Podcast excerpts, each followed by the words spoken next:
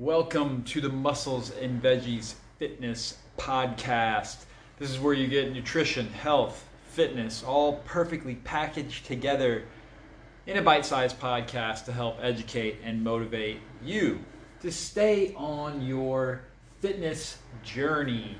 So, thank you for joining me today. What are we talking about today? Today is an interesting topic Hormones 101 uh, How to Optimize Your Hormonal Health.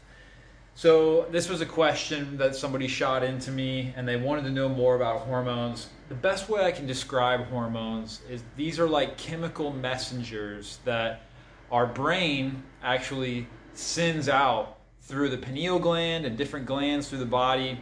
And these hormones, uh, these chemical messengers, they are sent out to provide different functions of the body. For instance, there's like cortisol. Cortisol um, is secreted, and we actually get up and get moving first thing in the morning with cortisol. Or maybe you do a hard workout, and that hard workout actually triggers a cortisol response to help get you moving. Cortisol is stimulated by the adrenal glands, also where our adrenaline comes from, also a quick burst of energy. And our adrenal glands actually secrete this cortisol based on a number of factors, including chronic stress, which we are going to talk a lot about in this episode. But what is inverse to cortisol? Well, we have to talk about melatonin.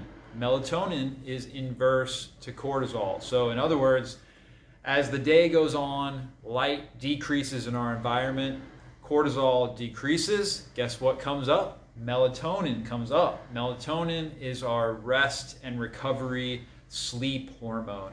Uh, melatonin is released and we actually go through the stages of our sleep and recovery. Guess what? When melatonin falls, cortisol rises. That gets us up out of bed and gets us moving in the morning. So let's just like two examples of hormones and how they work in the body.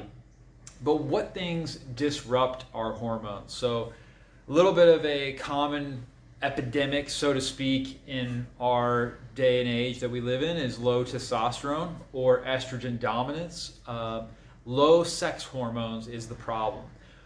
So, what disrupts those? What is the primary driver for this low sex hormone function, even in our 30, 40 year old adults, and some of even our 20s? I know a couple 20 somethings that are on hormone replacement for low testosterone. So, what disrupts? Well, number one is stress, chronic cortisol production. And we have to talk about DHEA because DHEA is what all of our hormones, our sex hormones, are made out of. Okay? So, excluding other hormones besides sex hormones, DHEA makes up our hormones. So, let's say that you have a certain amount of DHEA, like a five gallon bucket. Okay? Um, and let's say you have a lot of stress going on in your environment. Um, you have kids, you have a business, you have a house to run.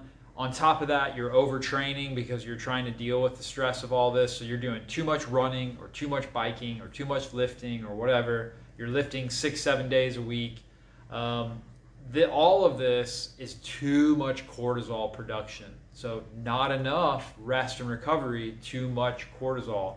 So that depletes the majority of our DHEA. We're making so much more cortisol than we should. That leaves only so much DHEA to make our testosterone, estrogen, progesterone, and other sex hormones.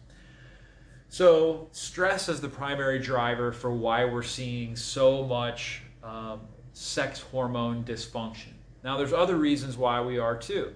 Uh, chemicals are a big reason. And we have to talk about plastic and BPA, uh, containers, detergents, flame retardants, pesticides. These are all from the National Health of, and Science Institute of things that are hormonal disruptors. So this is not like woo woo science I'm throwing out here.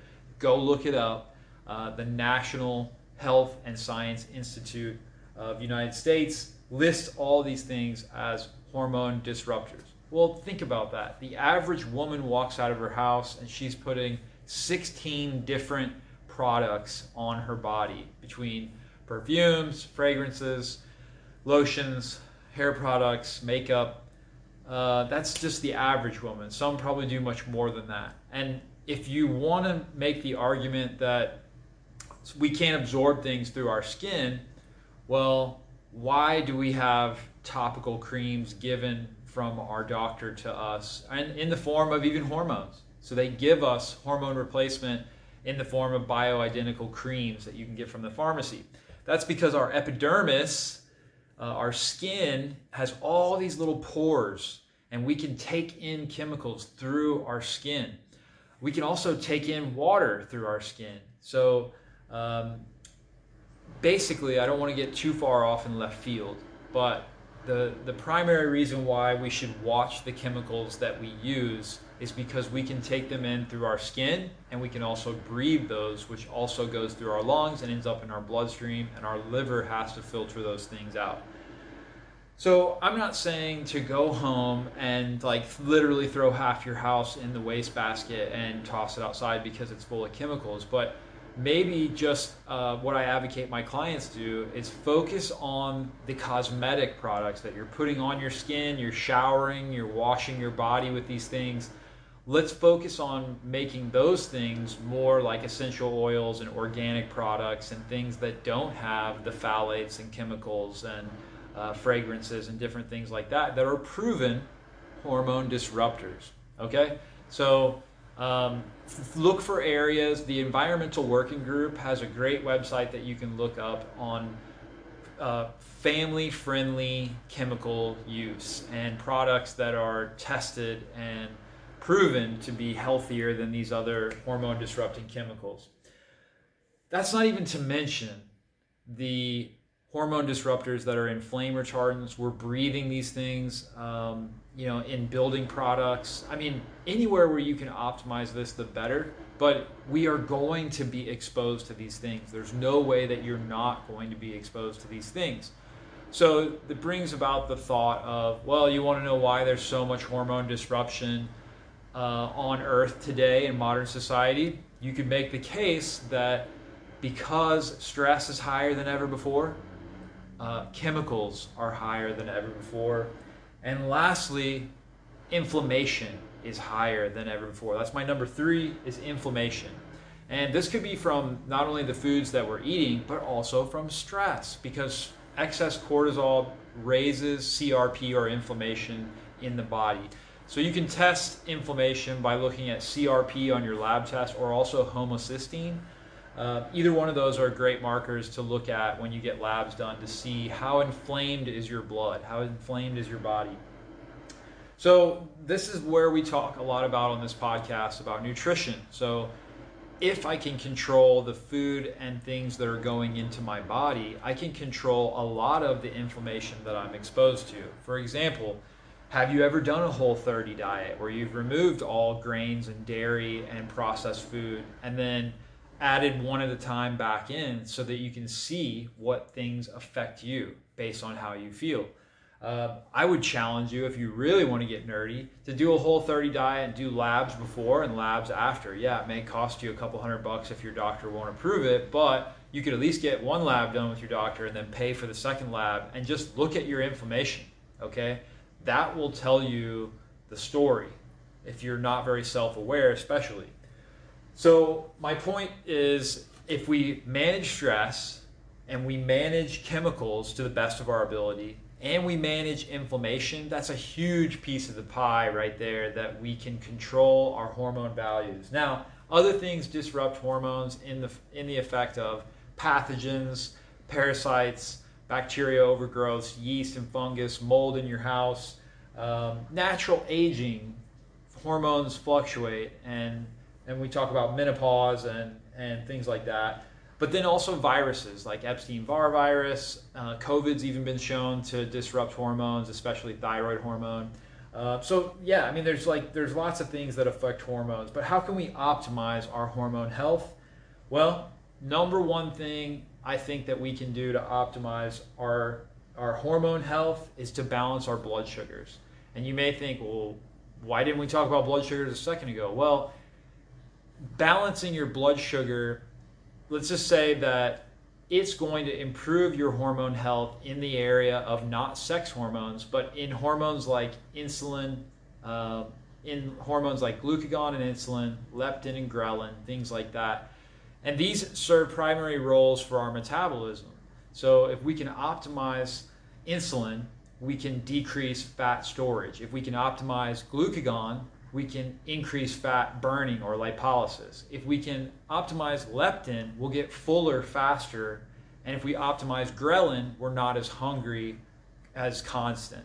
Okay, so um, if we balance our blood sugar, we can balance a lot of our, our appetite and also the way that we use fat and burn fat. If you want to learn more about that, let me know in the comments. Shoot me a DM. I'll do a whole podcast just on insulin and glucagon and how you can manipulate these two things to really strip body fat off your body or manipulate these things to really put mass on your body. So, also, we can't talk about balancing hormones without talking about the stress factors. We have to reduce the amount of cortisol we're producing, and that also comes along with balancing our blood sugars and eating a more whole foods, uh, non processed food diet because balancing our blood sugar is going to help balance our cortisol. If your blood sugar is all over the place, like a diabetic, their cortisol levels are usually through the roof. So we have to balance blood sugar in the form of a whole food diet. Now, uh, stress reduction, I'm probably going to do a whole podcast just on stress reduction. So if you're interested in that and the ways that I de stress, um, please let me know in the comments, shoot me a DM, an email, whatever. So when it comes to reducing stress, we have to focus on things like breath work and um, mindfulness. And it's like, oh man, this guy's gonna you know say this word mindfulness. No, what I'm talking about is like slowing down and paying attention to how you're breathing and how you're feeling and how your digestion is. Like being self-aware. And they talk about like you know living in the moment and that sounds so cliche, but what I mean by that is like taking a second before you start your car, before you like, you know, look at your phone or do anything, and just take a second. How do I feel right now? What's my breathing like? Where's my heart rate? How does my skin feel? Am I cold? Am I hot? Like taking a second to tune into your body is like being mindful for just that second. And we can get a lot of insights about our stress by doing that. If you notice shallow, short breaths, or you're holding your breath, huge sign that your stress is off the charts and, and that you're, you need to optimize cortisol. Okay? Um, like anxious, jittery, well, just anxiety in general is, is a sign to me that we need to lower cortisol production. So I'm not going to digress too far into that, but breathing is huge. So for all you guys that listen to this that lift weights and work out in the gym and you know really get after it, one of the best things you can do after a workout is to do like 2 to 3 minutes of stretching and deep breathing. Why? Because we've activated our nervous system during the workout. I don't want to leave the gym get in my car and take all that stress that I just activated in the gym and take that into my day. That would be carrying cortisol through the day. Rather, I want to take two or three minutes, stretch the muscles I just worked, stretch my body, and breathe. What does that do? It takes us out of sympathetic dominant fight or flight and brings us into rest and digest and lowers our cortisol levels and actually primes our digestion for being hungry here an hour later, hour and a half later, when you're going to be really hungry because you just did a workout.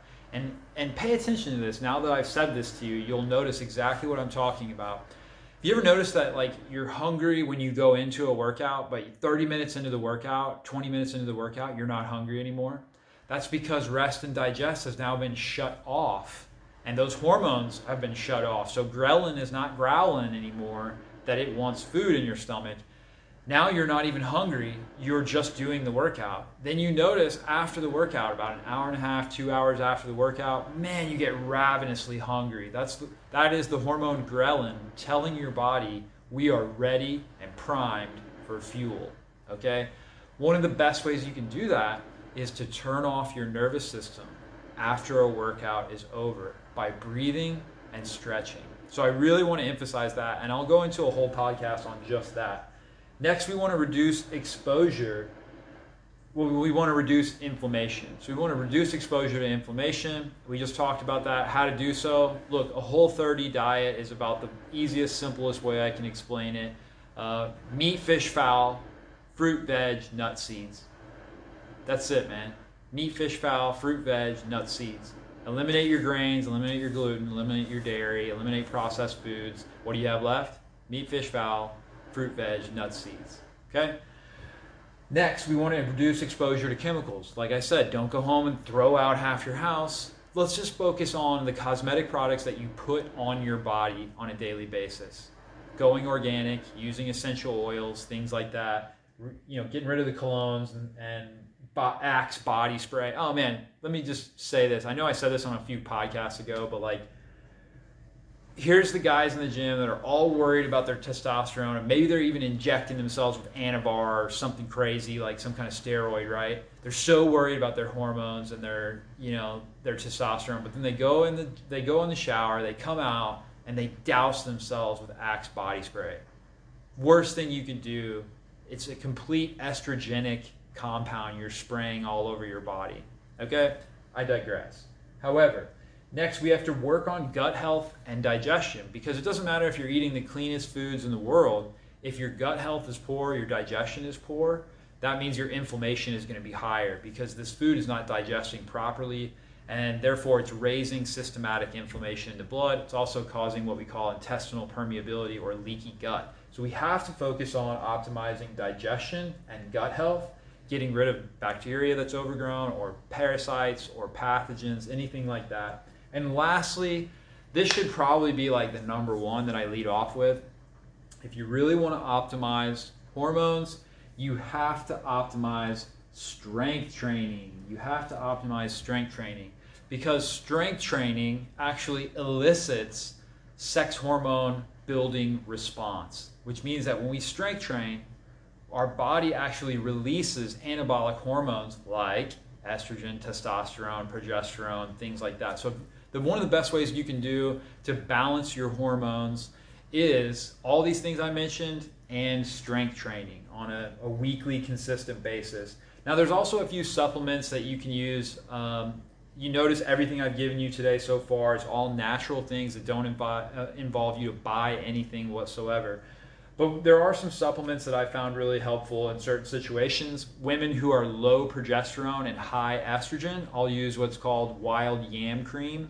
Uh, there's a company called Progest. I have no affiliation with them.